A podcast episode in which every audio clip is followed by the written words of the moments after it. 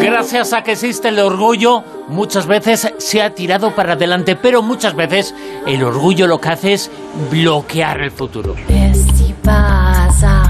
Bueno, y sobre el orgullo hablamos esta noche en Eureka con Mado Martínez. Eh, Mado, muy buenas, ¿qué tal? Buenas noches, esta noche vamos a hablar de soberbia. Soberbia y orgullo, ¿qué es? Eh, ¿Cómo lo podemos eh, definir? Si se puede definir de alguna forma. ¿Qué dice la RAE, por ejemplo?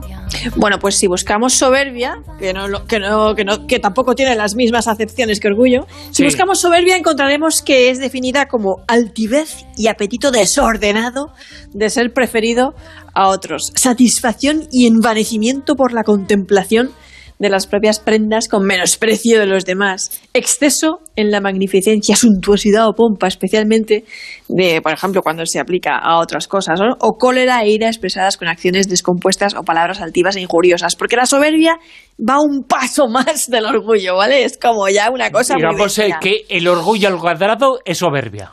Eh, sí, por eso la definición es tan, tan, tan bestia. Es como, wow, es como orgullo ya patológico elevado al cubo, como ya te estás pasando, se te ha subido mucho el pavo. Pues es todo eso, el orgullo, porque, porque la soberbia, eh, además, no es solo una emoción que se siente, también es una emoción que interactúa con los otros y que afecta nuestras relaciones con los demás, que se, que se expresa además en palabras, en acciones y en gestos. Normalmente cuando alguien es eh, muy orgulloso es un defecto, pero también es un defecto no tener eh, nada de orgullo. Es- Claro. El equilibrio de eso es lo complicado. Eh, sí, eh, a pesar de ser una, una emoción eh, a veces como un poco condenada o no tanto, ¿no? Porque también hay que tener un poco de dignidad, ¿no? Un poco de, de- de- de orgullo. Y la, la soberbia ha gozado de, de- poca atención, sobre todo en, en- en eso, en su emoción básica, el, el orgullo. Charles Darwin, que escribió un libro sobre emociones, la dejó fuera como una emoción así, como secundaria, da, tal. y, y no ha sido hasta en épocas más recientes cuando hemos empezado a darnos cuenta de su función adaptativa y social. Ojo, que las religiones judio-cristianas, de sabidurías orientales, desde Santo Tomás de Aquino, Dante, mm, Lao Tse, la han condenado mucho, ¿vale? Eh, la, la soberbia. Pero vamos a hablar un poquito de dónde viene el orgullo, qué función adaptativa ha tenido, cómo ha evolucionado esto en el ser humano, de, de- de qué viene todo esto, ¿no? De, de cómo, cómo, cómo hemos llegado hasta aquí. No es eh, lo mismo ser orgulloso pobre que orgulloso rico. También hay una relación con el estatus. El orgullo Claro. y la soberbia también está relacionado con eso. El que manda eh, puede estar orgulloso de mandar, pero el mandado está orgulloso de eh, saber dónde está y saber eh, su sitio y saber que tiene que luchar contra el que manda. Bueno, vamos a desgranar todo esto, porque aquí hay de todo. Hay un barucillo y hay dos tipos de orgullo, o sea, después hablaremos de ello. Pero habría evolucionado el- eh, esta emoción, el orgullo, habría evolucionado para ayudar a los individuos a lograr un estatus más alto, a lograr éxito. ¿Por qué? Porque el sentimiento de orgullo, bien llevado, es un refuerzo positivo. Es una valoración, esa autoestima, esa confianza que te puede empujar a seguir llevando a cabo logros, logros valiosos culturalmente hablando o muy valorados por la sociedad. Ves que los demás lo aplauden y tú te pones contento, te das un baño de valoración y te dan ganas de seguir trabajando en ello. Es un incentivo. ¿Eh? Es un incentivo y a dosis sanas y justas, los estudios demuestran que los individuos a los que se les induce a sentir orgullo eh, ante ciertas tareas son más perseverantes a la hora de seguir repitiéndolas y esforzándose en llevarlas a cabo. Cierto orgullo casa bien, además, con la perseverancia. Así que el orgullo promueve un estatus elevado porque te hace preservar y perseverar en la consecución del éxito, en destacar, pero también informa a los que te observan, ¿no? De tu estatus elevado. En primer lugar, pues eso, a través de, de actividades en las que destacas y te luces con orgullo, eh, como en la expresión facial de tus gestos, que te sitúan así como una nube más elevada, por ejemplo. Cuando vemos un partido de fútbol, que esto lo hemos visto todos, y el que diga que no, miente. Eh, el típico futbolista, este balón de oro, marca y muestra su orgullo ahí en el campo, como un gladiador, ahí frente al estado estero, se quita la camiseta, enseña pectorales, hace como ¡guau! el brazo para abajo, ahí. y algunos incluso piden a sus a los seguidores del bando contrario que se callen, ¿no? Así como eh, Claro. tragaos ese golazo, ¿no? pues también Pero en este caso dejan un poco de ser orgullosos a ser chulos, ¿no? Sí, ya, ya vamos poniendo soberbios, ¿no? Nos ponemos chilitos, sí. Claro.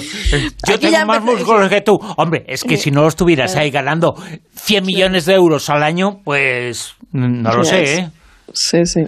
Bueno, pues eh, así es como se expresa a veces, muchas, muchas veces en gestos y además que hay algunos estudios que dicen que hombres y mujeres lo expresan como de forma bastante parecida, ¿no? gestualmente. Las poses estas del orgullo y todo esto y tal. Y bueno, se habla de dos orgullos y esto es importante también diferenciarlo, porque esto es muy bonito. Hay un orgullo primordial, que sería este primero del que estamos hablando, que, mm, que gana su estatus, mm, mm, ese prestigio lo gana mediante logros culturalmente valiosos, ¿vale? Por ejemplo, un sabio, un gladiador, un buen futbolista, ¿vale? Un gran cantante, un gran artista, un escritor, una persona con elevadas dotes altruistas, ¿vale? Algo que está culturalmente muy valorado en tu sociedad y te conduce a ese a ese estatus, a ese ese estatus de prestigio y de éxito. Bueno, pues eh, ese se consolida mediante la admiración y el respeto, que son dos mm. cosas muy bonitas. Y luego estaría otro tipo de orgullo que está basado en la dominación, en la fuerza, en la agresión, que busca mantener su estatus de poder mediante el uso de la violencia o la imposición. ¿no? Por ejemplo, cuando la Iglesia Católica ha tratado de imponer sus creencias en el pasado, como todos sabemos, porque ya hay que recordarlo, que pasaron de ser perseguidos en el antiguo Imperio Romano a ser implacables perseguidores. Y a veces con mucha soberbia y mucha prepotencia y arrogancia.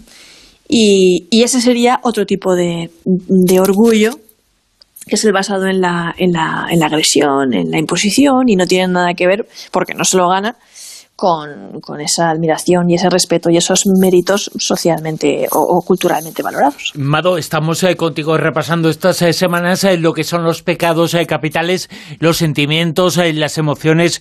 El problema está en cuando, y en esta en concreto, cuando el orgullo se convierte en soberbia, en cierto modo, ¿no? cuando pasa esa dimensión y pasa de caminar contigo, eso es orgullo, y caminar pisándote, que eso es soberbia.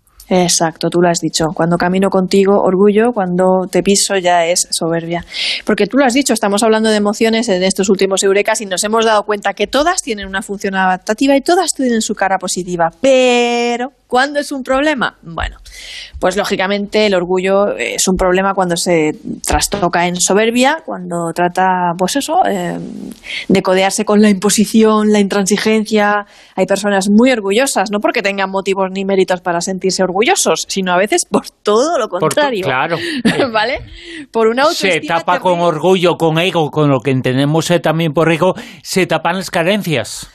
Dime lo que presumes y te diré de lo que careces. Gran verdad, por Dios, gran verdad. Gracias por, por, por, decirlo y gracias a la sabiduría de ese refranero español. Mm, sí. Hay gente muy orgullosa, pero no por, por méritos, eh, sino mm, porque tiene una autoestima terriblemente fracturada. Mm. Individuos que son emocionalmente inseguros o que tratan de llenar el vacío que sienten pues con una necesidad de aprobación insaciable, conductas narcisistas, gente muy quebrada, pues a la que no le van bien las críticas, son intolerantes además con otros orgullosos y en general con todo, eh, y lo que es muy curioso y les cuesta horrores pedir perdón y un sinfín de cosas, nada, que se van entrelazando unas con otras y y bueno, nos pone de frente con, con, estas personas que al final se quedan muy solas, lamentablemente. Todo esto nos eh, viene a decir eh, lo importante que es algunos sentimientos, eh, por ejemplo, la figura del yo igual el egoísmo que viene también del yo es un poco una exageración. Bueno, pues en este caso la soberbia es una exageración del orgullo. El orgullo lo tenemos que tener todos, pero si nos pasamos se convierte en soberbia. Y en desprecio. Que, también es un efecto secundario muy negativo de la soberbia, del orgullo mal llevado al fin y al cabo, y ha hecho que muchas personas de estatus elevado hayan acabado burlándose o despreciándose a los que se encontraban en posiciones más humildes, que es un espectáculo bochornoso, creo yo, el típico que solemos decir, madre mía, este se la subió a la cabeza. orgullo y soberbia, el orgullo convertido también en soberbia, un mercado capital, una de las emociones eh, que revisamos y que contamos aquí en Eureka Comado Martínez. Amado, mil gracias, hasta la semana que viene. Un abrazo grande. Chao.